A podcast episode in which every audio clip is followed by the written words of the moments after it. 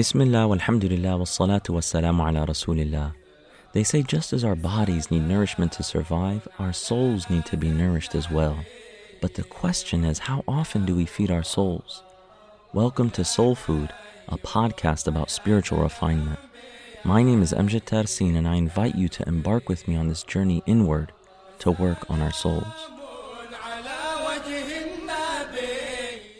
Assalamu alaikum and welcome to episode 16 of Soul Food titled Jumu'ah. In this episode, we're going to cover the blessings of Jumu'ah, the day of Friday. We'll also talk about a special time when prayers are answered on Friday. And lastly, we'll talk about a few other devotions that can be done and are unique to the day of Jumu'ah.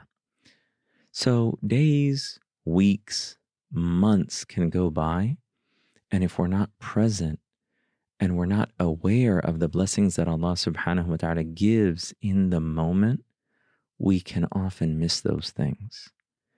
Allah subhanahu wa ta'ala in the Quran teaches us about His unlimited generosity.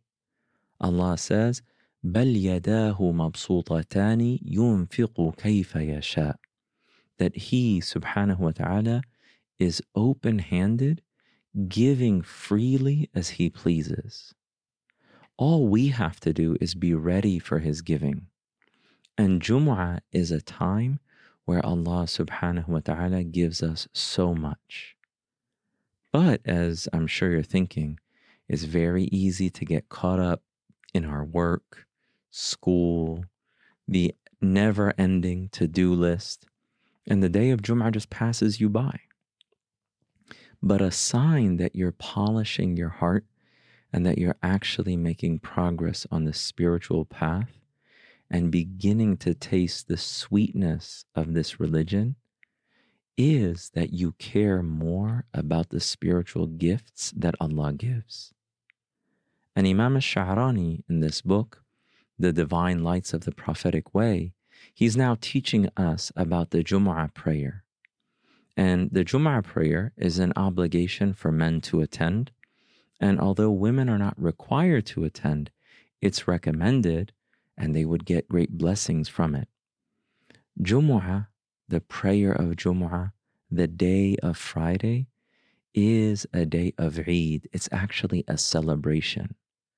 Not only should you make sure to pray Jumu'ah, but you should be excited about it. You should look forward to it. Imam al-Sha'rani says that his Sheikh, Sheikh Ali al-Khawas, he says, Allah enters people into paradise according to how much they prioritized coming to Jumu'ah. The first person to make it to the masjid is the first person to enter paradise. So we should really be excited and enthusiastic and want to be of those people who makes it to Jumu'ah but not only makes it, but comes early to Salatul Jum'ah.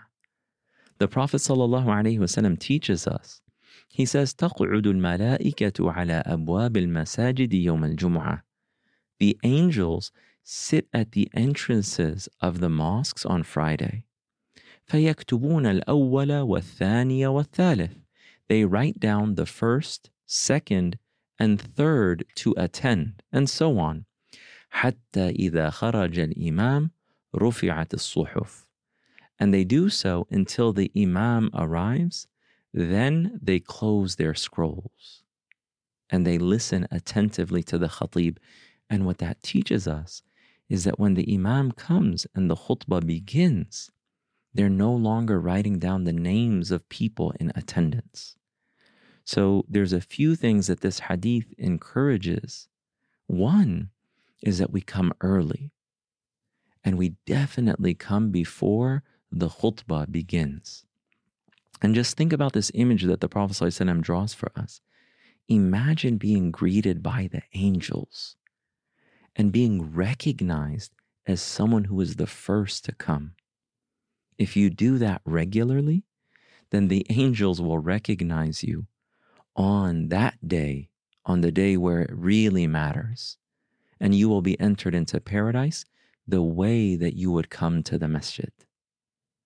So there are other sunnahs and other blessings associated with Salat al Jum'ah, such as performing ghusl, taking a bath or a shower, washing yourself entirely before going to Jum'ah, putting on your most dignified clothing.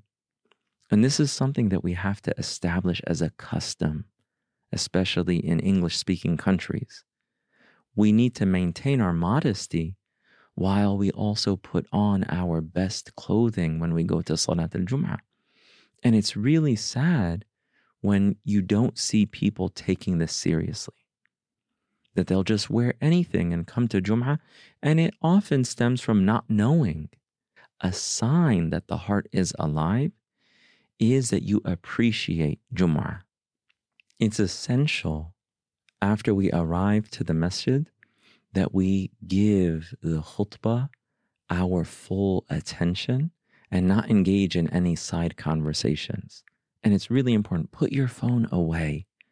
All the notifications, all the text messages or the emails, they can wait. You are a guest in one of the houses of Allah subhanahu wa ta'ala at the most special time of the week. Which brings us to the next point that there is a time when prayers are answered on the day of Jumu'ah.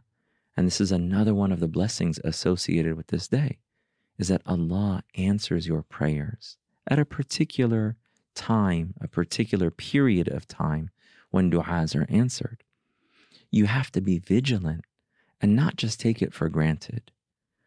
And when you seek out that time and you're making du'a, ask Allah subhanahu wa ta'ala for whatever you want. If you have any needs, if you're going through a difficulty, if you're experiencing sadness or sickness, and you want Allah subhanahu wa ta'ala to help you, seek out that time on Jum'ah where Allah answers du'as. And when exactly is that time? There are many opinions about that. Many companions, most notably the Prophet's daughter, Sayyidah Fatima radiallahu she would give special attention to the time after Asr all the way until Maghrib on the day of Jum'ah. So after that Asr time, the late afternoon, she would dedicate herself and devote herself exclusively to worship and dua and turning her heart to Allah subhanahu wa ta'ala. Others have said that it's actually during the adhan for Jumu'ah. That time when the adhan is being called, that's the time when dua is answered.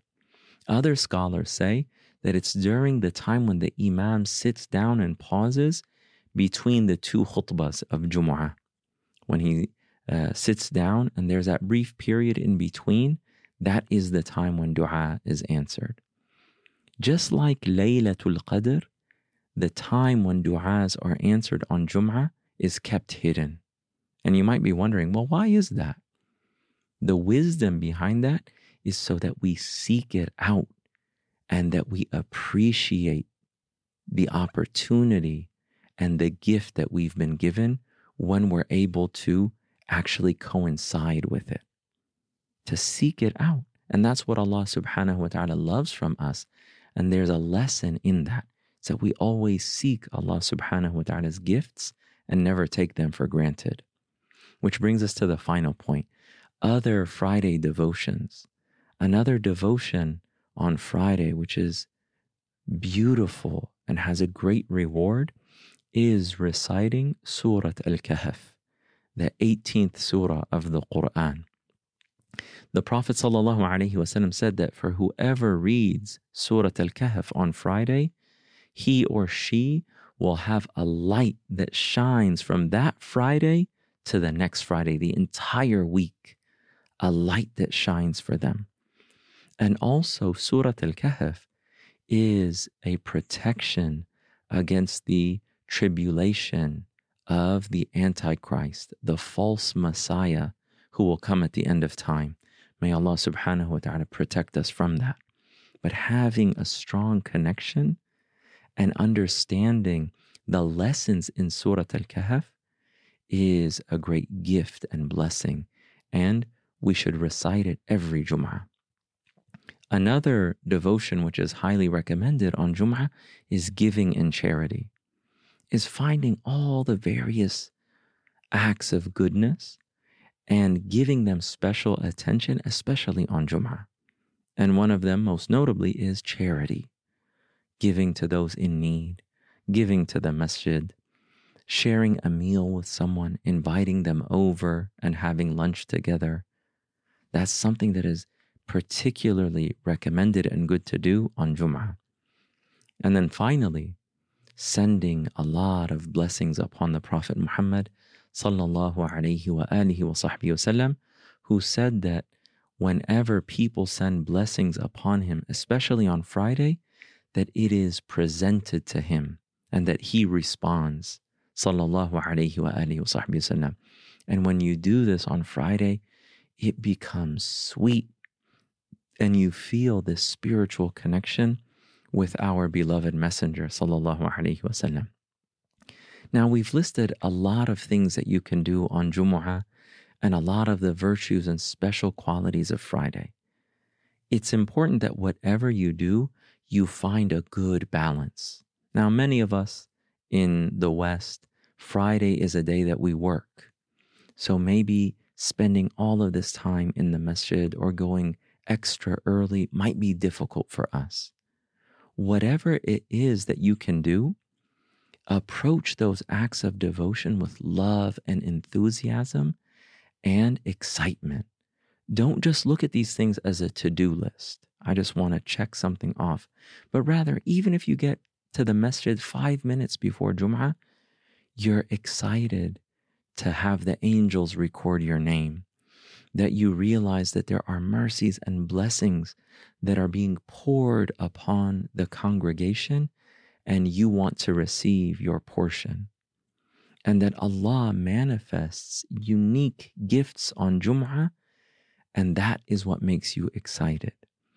So, Jum'ah is an opportunity for us to express our love and gratitude to the giver of blessings, Jalla Jalaluh. This brings us to the call to action. The next time you pray Salatul Jum'ah, make sure to come early.